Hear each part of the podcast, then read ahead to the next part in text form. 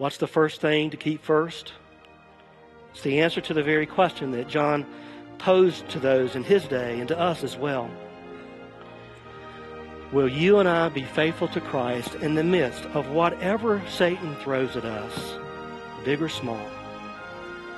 Will we be faithful to our testimony for Jesus in the Word of God, resisting the mark of the beast in whatever form it comes? Welcome to First and Foremost, a weekly broadcast of First Presbyterian Church in the heart of downtown Greenville. Senior Pastor Richard Gibbons invites you to join us as we study God's Word together and discover what is first and foremost in our lives. Many of you are aware, I'm sure, that Pastor Richard has been taking us through a series of messages on the second half of the book of Revelation.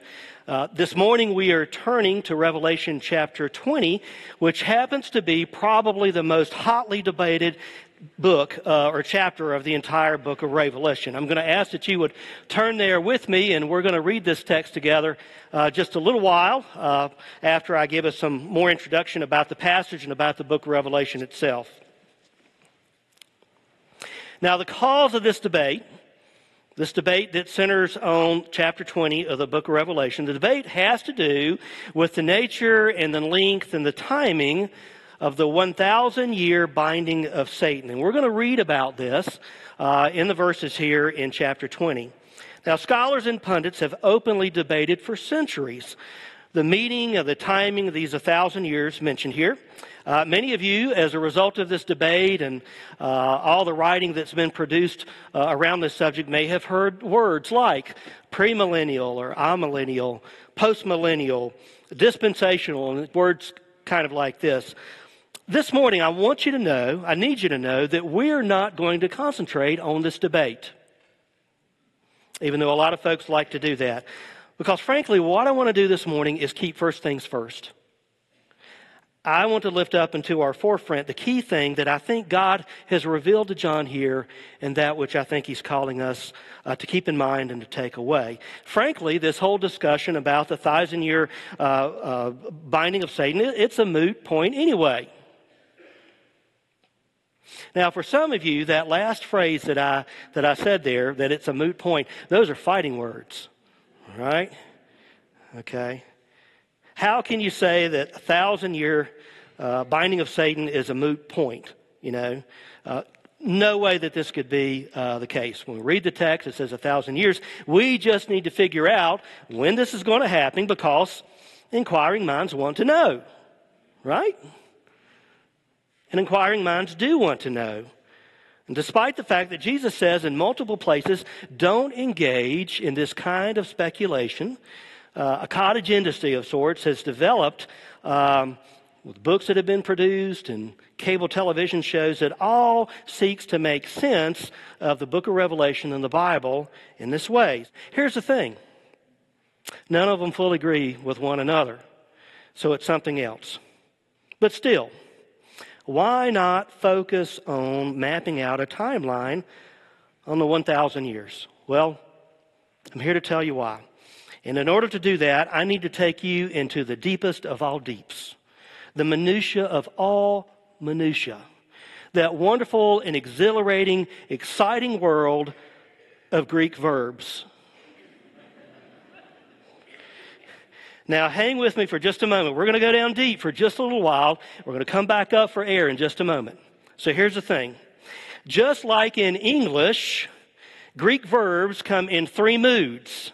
Now, some of you are having flashbacks to Latin class right now. I know you are. And the three moods are imperative, indicative, and subjunctive. The indicative mood is used to make factual statements, this or that, this or that. The imperative mood makes a request or a command. The subjunctive mood expresses doubt or hesitancy, contingency. And when we run across a word like this in the Greek language, we use words in the English language to translate the mood, words like this could, or would, or should, or maybe. Well, guess what mood is used here in verses 3 and 7 in the book of Revelation? It's the subjunctive mood. And when we allow that to reflect our English translation, we get something like this He, that is the angel, threw Satan into the abyss and locked and sealed it over him to keep him from deceiving the nations anymore until the thousand years might be ended. Whenever the thousand years could be over, Satan will be released from prison. Now, for some reason, most of our English translations do not reflect this nuance, except for, interestingly, the Old King James, which is a little better in this regard. So the question is this What's the contingency? If the length of Satan's binding and loosing is up in the air to some degree, dependent upon something else, just what is it dependent upon? The answer to that is one of the things that I want us to look at today. So if you would, please follow along with me now as I read for us Revelation chapter 20, verses 1 through 10. If you did not bring your Bibles here with you today, there are Bibles available to you in the pews where you're sitting. And this passage begins on page 1936. Let's, let us listen to God's word. And I saw an angel coming down out of heaven, having the key to the abyss and holding in his hand a great chain. He seized the dragon, that ancient serpent, who was the devil, or Satan, and bound him for a thousand years. He threw him into the abyss and locked and sealed it over him to keep him from deceiving the nations anymore until the thousand years could be ended. After that, he must be set free for a short time. I saw thrones in which were sealed those who had been given authority to judge, and I saw the souls of those who had been beheaded because of their testimony for Jesus and because of the Word of God. They had not worshipped the beast or his image and had not received his mark on their foreheads or their hands. They came to life and reigned with Christ a thousand years. The rest of the dead did not come to life until the thousand years were ended. This is the first resurrection. Blessed and holy are those who have part in the first resurrection. The second death has no power over them, but they will be priests of God and of Christ, and will reign with him for a thousand years. When the thousand years could be over, Satan will be released from prison and will go out to deceive the nations in the corners, the four corners of the earth, Gog and Magog, to gather them for battle. In number, they are like the sand on the seashore. They marched across the breadth of the earth and surrounded the camp of God's people, the city he loves. But fire came down from heaven and devoured them. And the devil who deceived them was thrown into the lake of burning sulfur, where the beast and the false prophet had been thrown. They will be tormented day and night there forever and ever. May the Lord God bless to us this reading of a portion of His holy word. Friends, we can't read this book like dispassionate academics or something like that. It is gripping, it is heart pounding. John wants to pull us into the gravity of what he's trying to say. And in order to do that, he uses a stunning combination of images and colors and lions and tigers and bears and characters that are scary and severe.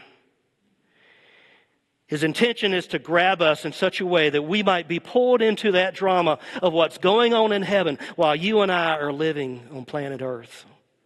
He wants us to feel that as Richard has shared with us, this writing style that John employs is called apocalyptic. Apocalyptic writing. And you know what? It works. You and I cannot read the book of Revelation without being pulled into the gravity of what God is revealing to John, and John would have us know.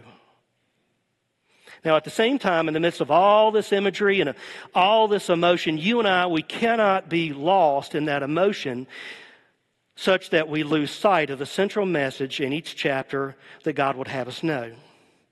A message that was as relevant to the followers of Jesus in John's day as it is on our own. So, if you would, look back at verse 4 with me. It says this I saw thrones on which were seated those who were given the authority to judge. And I saw the souls of those who had been beheaded because of their testimony about Jesus and because of the Word of God.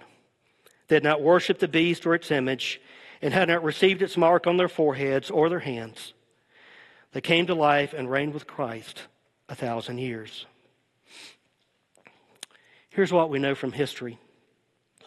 During the time when John wrote the book of Revelation, the Roman Emperor Domitian reinstituted worship of the emperor in Asia Minor. Asia Minor, of course, is present day Turkey, and this is where the seven churches that are written about in the book of Revelation, this is where they were located. Since Christians refused to worship the emperor as God, they were considered traitors and they were persecuted.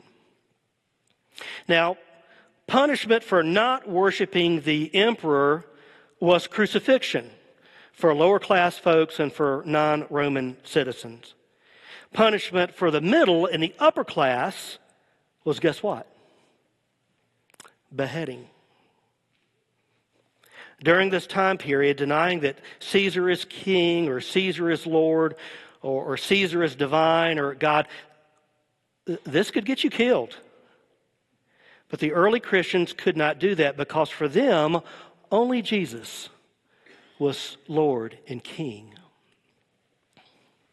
There was another problem that put these early Christians at odds with their society. So, Roman emperors like to brag about themselves, and uh, so they regularly had their own image stamped onto any coinage that was produced during their reign. Here's a coin uh, with the Roman Emperor Tiberius's image stamped upon it. Again, verse 4 says this They had not worshiped the beast or its image, and had not received its mark on their foreheads or their hands. Remember, these particular Christians, as we've seen, they were probably middle and upper class. They were of the uh, merchant and, and the noble classes, but they uh, could not, in good conscience, engage in commerce because to have done so would figuratively meant that in their minds or in their foreheads, uh, they would have to exchange with their hands coinage which bore the image of that which they did not believe. To do so, in effect, would have meant that a mark would have been left on their minds and their hands as a betrayal. Their testimony for Jesus, right, it was hitting them in the pocketbooks. As Pastor Richard has pointed out, Babylon represents any power that sets itself against God's people, and the beast is any such leader of that power. In the context of the book of Revelation, Babylon is Rome, and the beast is Caesar. Here's the thing, though. It might be good to think that uh, this kind of uh, power, this type of malevolent movement, was something that was only in existence in the first century. But the truth of the matter is, there have always been powers and leaders who, for whatever reason, whatever reason, have set themselves against God's people uh, there have been leaders and movements that have made totalitarian claims about who we are and how we can worship uh, and to whom we would ultimately belong. These claims have been going on for a long time. But even in, in our own day, of course, there are, there are movements around the world. There are powers and, and leaders who would make totalitarian claims over our lives. Did you all know that more Christians have died for their faith in this century than in all the centuries combined together. Many times in our American bubble, we don't hear a lot about this. It doesn't pierce through uh, the news media very much, but from time to time it does kind of creep up. Uh, I'm sure some of you all watched the um, State of the Union address um, that was back in January night. You may remember uh, some of the folks that were featured during that speak, speech. One of those was this individual. Uh, he is a Christian human rights advocate who has defected from North Korea. And during the State of the Union speech, we heard a little bit about his heroic story and how he now helps others escape what was his own Babylon. What you all may not know is that since his appearance in January, news sources have reported that the North Korean government has executed 33 more people simply because they had contact with a Christian missionary in North Korea. Now, folks, this is not quite the same picture as those cute leaders at the Olympics, right? Yeah. Although North Korea is at the top of the list when it comes to persecuting Christians, we probably hear more about the plight of, our, of Christians in the Middle East, right? Uh, what we do not hear much about uh, when we hear about our brothers and sisters there is how they're actually responding to the persecution. When I went to the ECO's national gathering in Houston uh, back in January, uh, there was a little private reception that was held for one of the associate pastors at the uh, Kasr El Dobara Presbyterian Church in downtown Cairo. This is the largest Protestant church in the Middle East, 8,000 members, right?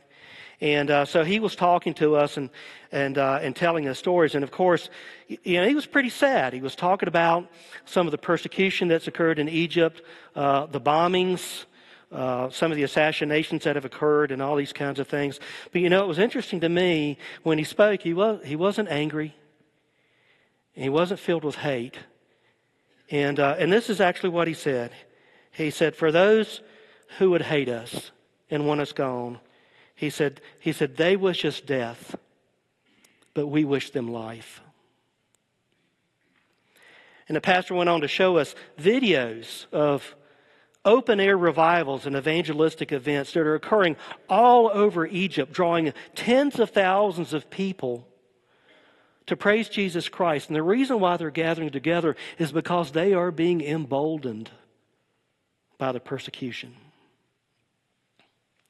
Two years ago, when Richard and I were in Alexandria, Egypt, uh, there was one day when we uh, went up to uh, some of the cities outside of Alexandria, a number of Presbyterian churches there, and we talked to the leaders uh, that had gathered to kind of speak to our group. And in, in the course of that conversation, uh, they spoke about their ministry to refugees, refugees fleeing the violence from Syria or coming down to Egypt.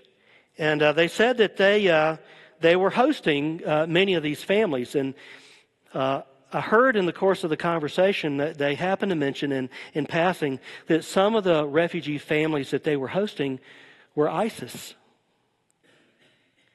And I thought, did I hear that right?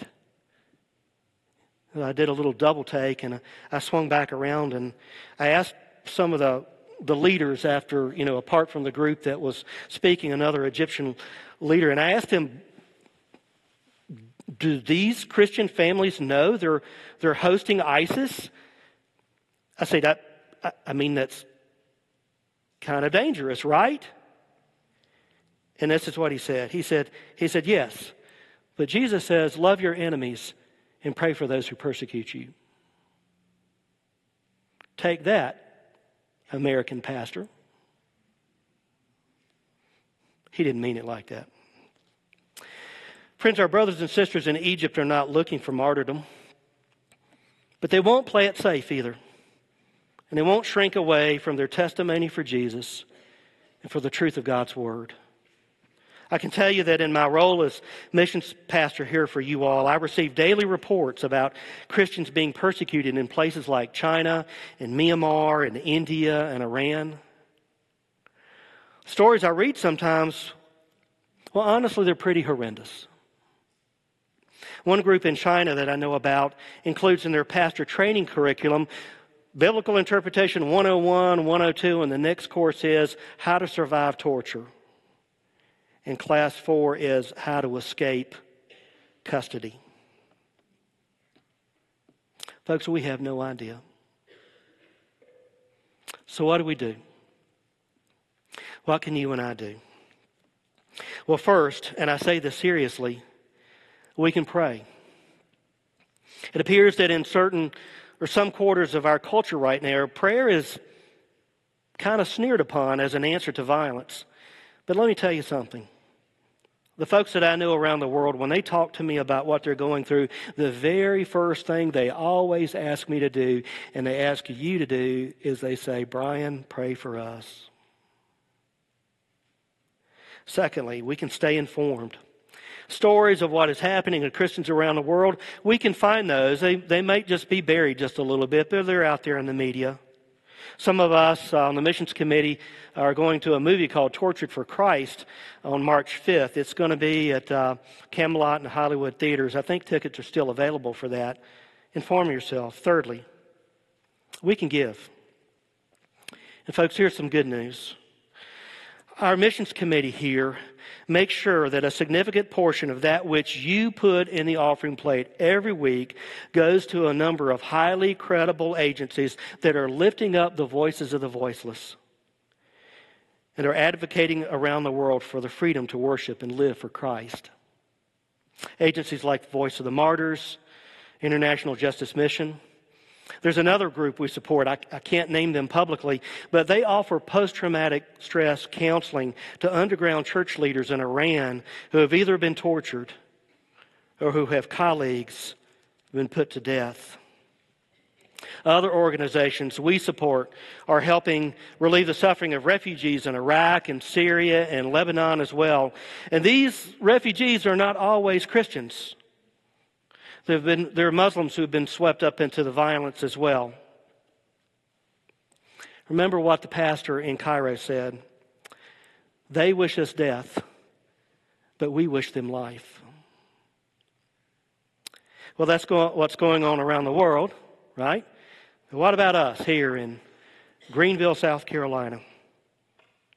Are there powers and movements here and even in North America that would increasingly seek to make totalitarian claims on our lives in, in a way that would say curb religious freedom and speech. Claims that would say that there are areas of our life that do not belong to Jesus Christ, would belong, would belong say, to the state or something else. Have you all watched the news lately? Some would say that we are moving into our own exile our own Babylon here in North America. And what about all this contingency stuff that I, that I mentioned earlier? What can make that angel in heaven bind or loosen Satan plus or minus a thousand years? The number 1000 apocalyptic writing, by the way, is it means completeness or totality. And so, could it be that whenever we, as God's people, whenever we live faithfully according to the Word of God under persecution, that that angel in heaven grinds his foot down just a little bit more over the top of that abyss? And he tightens that chain even more around Satan's neck. Could it be that every time a child is adopted into a Christian home, evil is completely bound from that child's life? Could it be that every time a Christian couple becomes a foster becomes foster parents for a small child, Satan and his deception are totally bound from that child's life? Could it be that every time we sit with a kid, maybe a kid that didn't even look like us, we patiently teach him or her how to read, satanic confusion is dispelled, and God receives this as pleasure. When someone asks, Why are you here and why are you doing all this? And, and they say, Well, you must be a really nice person to come and, and, and do something so nice like this. And, and we say, No, frankly, I'm really not a very nice person if you got to know me. The reason why I'm here is because the love of Christ compels me. You all recognize these stories? The stuff we're doing here. Some of you, these are the kinds of things that have been going around here for years now. Here's the thing this is just the stuff the early Christians did. During the time of the writing of the book of Revelation, for the few, few histories of, for few centuries of the, the Christian movement here, do you know what happened? That brutal Roman Empire came down under the weight of faith, hope, and love. This is not about taking a defensive posture or isolating ourselves from the world, nor is it about just giving up and letting whatever the world throws at us, just letting it chew us up and spit us out. Rather, it's about being faithful and actively, intentionally being present where God has planted us, just like God told those exiles through Jeremiah in the original Babylon. What's the first thing to keep first? It's the answer to the very question that John posed to those in his day and to us as well. will you and I be faithful to Christ in the midst of whatever Satan throws at us, big or small? Will we be faithful to our testimony for Jesus and the Word of God, resisting the mark of the beast in whatever form it comes? Friends, if we do this, well, did you all read what the Bible says in verse 6? They will be priests of God and of Christ and will reign with him for a thousand years. May it ever be so in our lives, Lord Jesus, in this life and in the next. Let us pray. Father, give us ears to hear your voice speaking to our lives. Let all other voices be drowned out by the eternal praise of your angels in heaven. Until that day when we will join that heavenly chorus, let us remain faithful and true to the songs of your glory. We ask this through Christ our Lord. Amen.